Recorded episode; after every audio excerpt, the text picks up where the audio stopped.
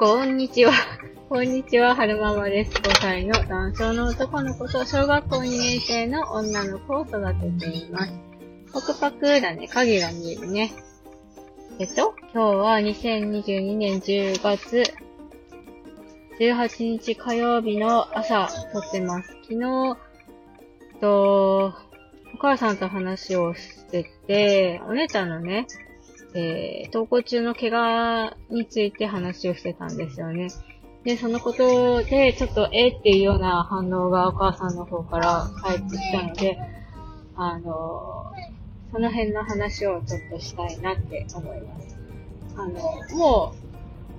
う、怪我は治りつつあって、私の中ではもう過ぎ去りつつある事柄なんですけども、私が感じた違和感が、うん、なんか、モンペ的な考え方なのかなーってちょっと思ってるところがあったんですけど、そういうわけでもないのかなって思ったところがあったので、ちょっと皆さんのご意見をお聞きしたいなと思ってお話ししてみようかなって思います。で、何があったかっていうと、あの、お姉ちゃんがね、登校中に転んで、あの、顔面を怪我したんですよね。おでこから鼻から口にかけてずりむいたっていうことがあったんですよ。で、うーんと、いつ発覚したかっていうと、えー、姉ちゃんを学童さんに迎えに行った時に、うんと、姉ちゃんが 顔中に絆創膏、顔中っていうか鼻のところに何枚も絆創膏を貼って出てきたので、え、どうしたの？って聞いたんですよね。そしたら、学校行く途中に転んだっていう風に聞いたんですよ。で、あのー、学童さんの先生方からは、あれ、学校から連絡ないんですか？って言われて、いや、ないかったですっていう風に答えたんですね。で、えー、学校から連絡ないんだ、顔がこんなに怪我してるのにね、みたいな話をしていて、で、そんな感じの対応、学童さんの先生からそういう感じの話だったので、あれ、もしかして学校に連絡した方がいいのかなと思って聞いてみたんですよ。あの、担任の先生にちょっとお話聞いてみた方がいいんですかねって。そしたら、聞いた方がいいと思いますよってことだったので、その場で連絡しました。そしたら、まあ、うんと、その時の先生の対応が、転んだとは聞いてるけど、詳しく話は聞いてませんみたいな感じだったような記憶があります。ああ、そうなんですね。わかりましたって、その時は聞いたんですよね。まあ、お姉ちゃんの話ちょっと詳しく聞いてから、もう一回、ちょっと掘り下げようと思って、その時は、あー、落ちちゃった、はるくん。落ちちゃったね。止まったら撮ろうね。えー、なんて言ったかなちょっと、過ぎ去ったことだから覚えてないな。でもなんか担任の先生はよく聞いてないみたいな、詳しく知らないみたいな感じの話だったんですよね。で、お姉ちゃんに何があったのって聞いてみたら、えっ、ー、と、登校中に、ランドセルとランドセルがぶつかって転んだっていうお話だったんですよね。で、なんか、お友達のランドセルがぶつかって転んだと。で、通りすがりの人とか、あと上級生のお姉さんとかに助けてもらって、で、保健室に行って手当てしてもらったっていう話だったんですよね。で、先生なんて言ってた？って聞いたら、なんか、痛そうって言ってたって言ってましたね。痛そうだけなのかって思って。あ、そう、わかったって言って。んで、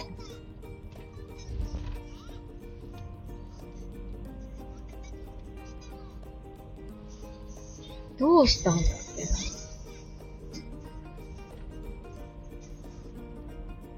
後日、後日かな当日だったかなちょっとその辺覚えてないんですけど、また先生の方に確認したら、なんかどうやら、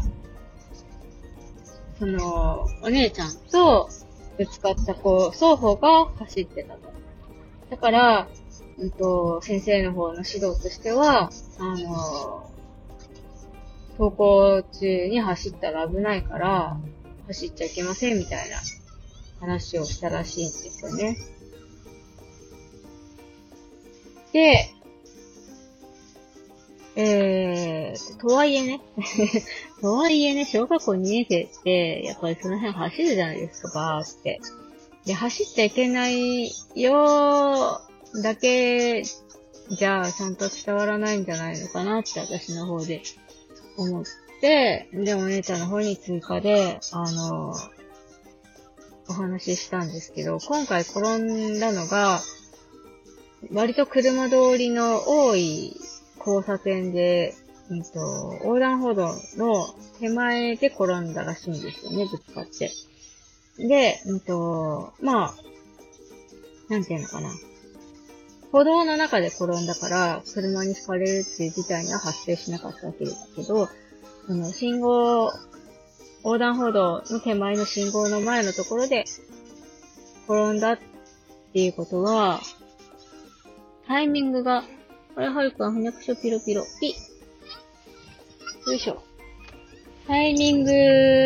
とか転んだ場所が悪ければ、道路側にはみ出て、で、最悪の場合としては車にひかれるっていうことが発生してしまう可能性があるじゃないですか。だからお姉ちゃんに逼迫して言ったのは、あの、信号、横断歩道の手前で信号を変わるのを待つときは、信号ギリギリで待つんじゃなくて、あの、お家側、壁側で待つんだよっていう風に口を逼迫して伝えました。以前、前にも何回かお姉ちゃんに話したことがあるんですけど、その、道路側ギリギリで立ってて、で、事故に遭ったっていうことが、何度か、そういう事故があるから、あの、必ずね、道路から離れて待つんだよっていうのは、口酸っぱくして伝えましたね。歩くときも、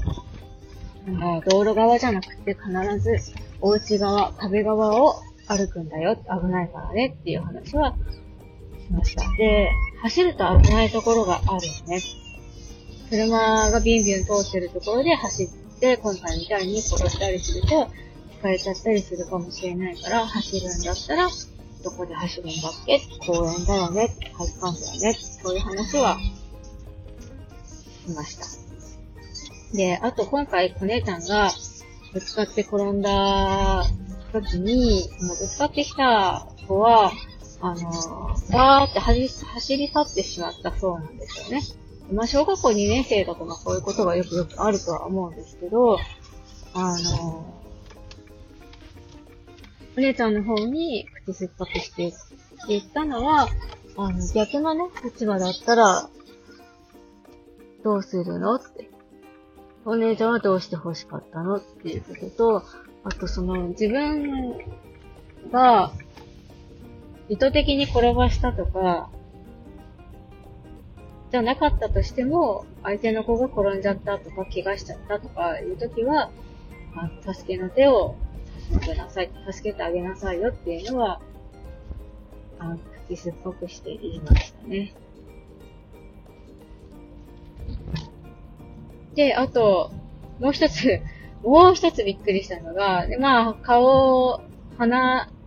うんと、おでこから鼻から口にかけてずり向いてて、特に鼻の怪我がひどかったんですけど、あの、顔のね、怪我だったし、綺麗に治したかったので、すぐ小児科に連れてったんですよね。そしたら幸い傷は浅いから、綺麗に治るよってことだったんですけど、その登校、登下校中の怪我は、あの、場合によっては、あの、こちら側でお金を支払わなくても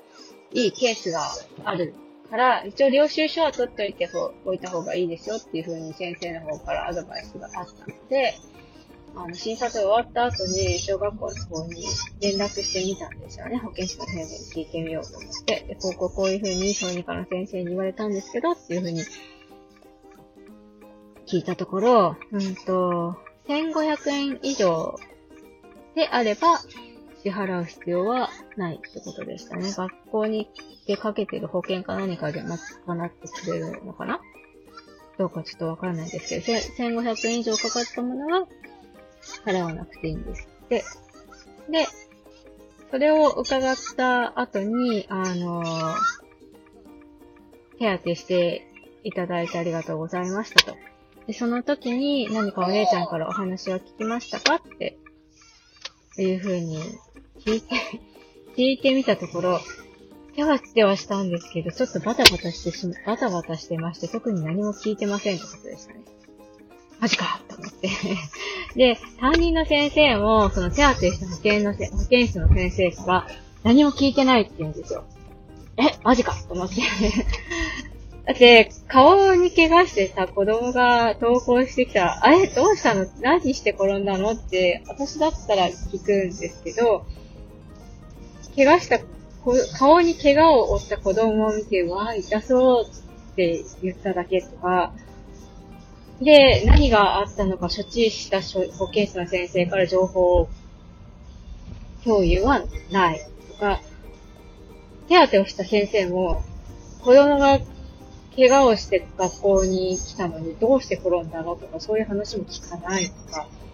そこにね、びっくりしたんですよね。マジか、汚いのか。上級生ならともかく、小学校2年生。でしょそんな、時間が経つとともに、記憶も忘れていくでしょうね。聞かないのか、そうか、って。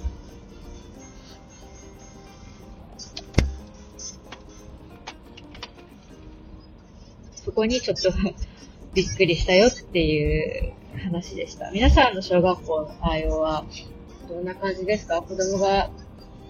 まあ、引かれ、車に引かれたとか、骨折したとか、そういう大怪我を負ったら、まあさすがに聞くとは思うんですけど、その一歩手前一歩手前なのかな？でも顔面あんなすりむいたらどうしたのって、聞かないのか。あーって ちょっと思ったので、皆さんだったらどうですかっていうのをちょっと聞いてみたいなと思ってお話ししてみました。えー、と、最後までお聞きくださいましてありがとうございました。それでは、また。今回の件で、え、なんで聞かないんですか？とか、そういう話は一切先生方にはしてないですよ。あ、そうなんですね。担任の先生にも聞いてませんって言われた時に、あ、そうなんですねって言ったし、保健室の先生にも、あの、特に話は聞いてませんって言われた時に、あ、そうなんですね、わかりましたって言ってますし、一応担任の先生の方には、あの、登校中に走らないでっていう風に伝えたっていうことだったので、あの、私の方から追加でお姉ちゃんの方にこういう風に注意しようとましたっていう風に伝え、伝えていまして、で、先生の方からは、あ、この通りですっていう風に言われたんですけれども、なんか、これだけじゃないんですよね。以前、小学校1年生の時にお姉ちゃんが、あの、具合具合が悪かった子供たちを、に付き添ってあげて、うんと、学校にね、遅刻するっていうことがあったんですよ。で、あの、どのぐらいの遅刻だったかっていうと、えっと、朝の会に間に合わない。朝の会に遅れるぐらいの遅刻だったらしいんです。で、学校の方からは特に連絡が何もなくて、で、迎えに行った時にお姉ちゃんから今日はね、朝の会に間に合わなかったんだっていう風に聞いて初めて分かったんですよね。で、そこで、なんか、ちょっとこう背筋が凍ったんですよね、私の中で。朝の会に間に合わない時点で、あれ？今日休むって連絡もらってないけどな、この子どうしたのかなって思わないのかなっていうことにびっくりしたんですよね。そういう子たちがたくさんいるのかな 朝の会に間に合わない子がたくさんいるのかどうかちょっとわからないんですけども、連絡がなかったので、あの、ゾッと、ゾッとしたんですよね。その、なんていうのかな。なんかあったのかなとか、事故かな？事件かなとか、親だと、私だったら思うんですけど、まあ、先生の方からは特に何も連絡がなく、まあ、後日確認したら、朝の会ちょっと遅れてから来ましたっていう風に言ってたので、だから、心配しなかったのかな。で、一応その、うんと、学校に生徒が来なかった場合の連絡体制ってどういう風になってるんですかっていう風にお伺いしたところ、まあ、そういう、親の、親御さんの方から、今日休みますっていう連絡が入ってないかどうか確認した上で、えー、それでも児童が投稿してない場合は、あの、親御さんの方に確認の連絡をすることになってますみたいな回答だったんですよね。そう。だから、そう。そういう そういう、なんか怖いなっていうのがあって、ちょっとね、私の中で、小学校、信用できないなっていうのがあって、お姉ちゃんにスマートフォンを持たせてるんです。あの、なんかあったら、母に、母のところに電話をしてきなさいと。ペンギンだね。このスマートウォッチのこの、このボタンのところをギューって押したら、母に繋がるから、あの、何か、母に伝えたいことがある、あったんだったら、はいはい、ペンギン、ここをしなさいねっていう風に伝えたいんですよね。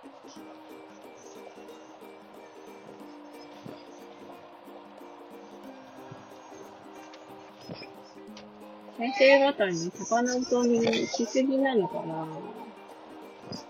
まあでも、どっちにせよ、学校の先生は信用ならないなって私の中で思ってるので、あの、自分の身は自分で守れるように、あの、お姉ちゃんには口酸っぱく言ってるつもりですね。その、なんだろうな。お姉ちゃんを守れるのはお姉ちゃん自身と、あと私たちだと思ってるので、まずはお姉ちゃんが自分で自分の身の身を守れるように。で、おでお姉ちゃん、その次に、えー、助けてって言える先は私たちで荒れるように、一応その、連絡ツールとして、スマートウォッチは渡せてますね。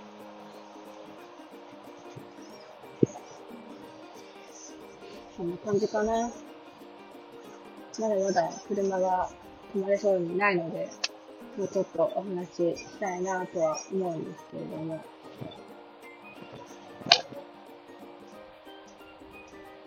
先生方、忙しそうにしてますから、目がいかないのかな。どうなんでしょう。でも学習も大事だけど、私の願いとしては、一番大事なのは子供たちの命。子供たちの体。心。が一番大事なんじゃないのかなって思うんですよね。その次に学習だと思うんです。学習一番で子供たちの、うん、身の安全がおろそかになるのであれば、ちょっとそれは、違うのかなって思うところがあって、私たちやってることが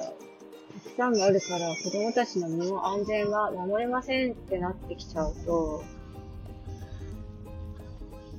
うーん、さて、じゃあ、かな。どうやったら子供たちの身の安全を守れ、守ってあげましょうかっていう話になると思うんですけど、その辺はどうしたらいいんですかね？PTA とか子供会でやっていけばいいのかしら？悩ましいですね。なんか、うん、うちの小学校、不登校じゃないけど、不登校の子も結構いるのかなあと、よく見かけるのは、朝、お姉ちゃん送ってきた時によく見てたのは、親と一緒に学校にまで歩いてきて、で、門の前で、足に乗せてくれると。そういうのはよく見ます。あー、トンネル抜けた抜けたね。あはははは。なんか、そういう子たち、なんとかしてあげたいなって一緒に思いますね。バシャーンだって。バシャーン。はい。なんか、なんだっけ、うんと、登校拒否じゃなくて、エキシブリの子か。エキシブリの子とかもすごい増えてきてるっていう話もどっかで聞きましたけど。なんでなんでしょうね。何かこう、対策的なものってあるんでしょうか？全国的に。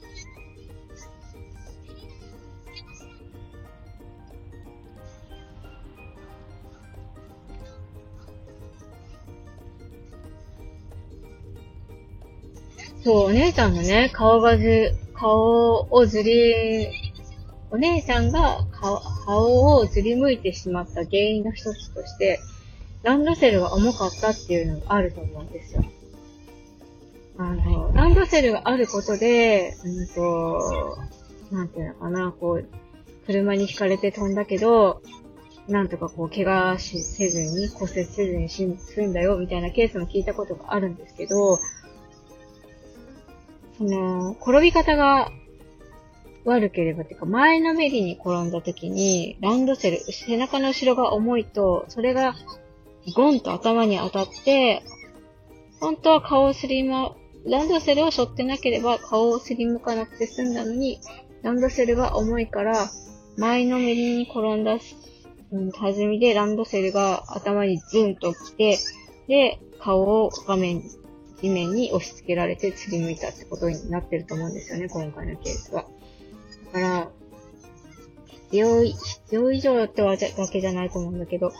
ランドセルが重いっていうのも、ちょっとなんかそういう、事故怪我に結びつくのかななんて、は、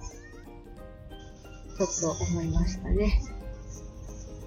まあ、ちゃんとマスクしてたらずり向かなかったのかもしれないけれども、なんともかんともな感じでした。えっ、ー、と、最後までお聴きくださいましてありがとうございました。それではまた。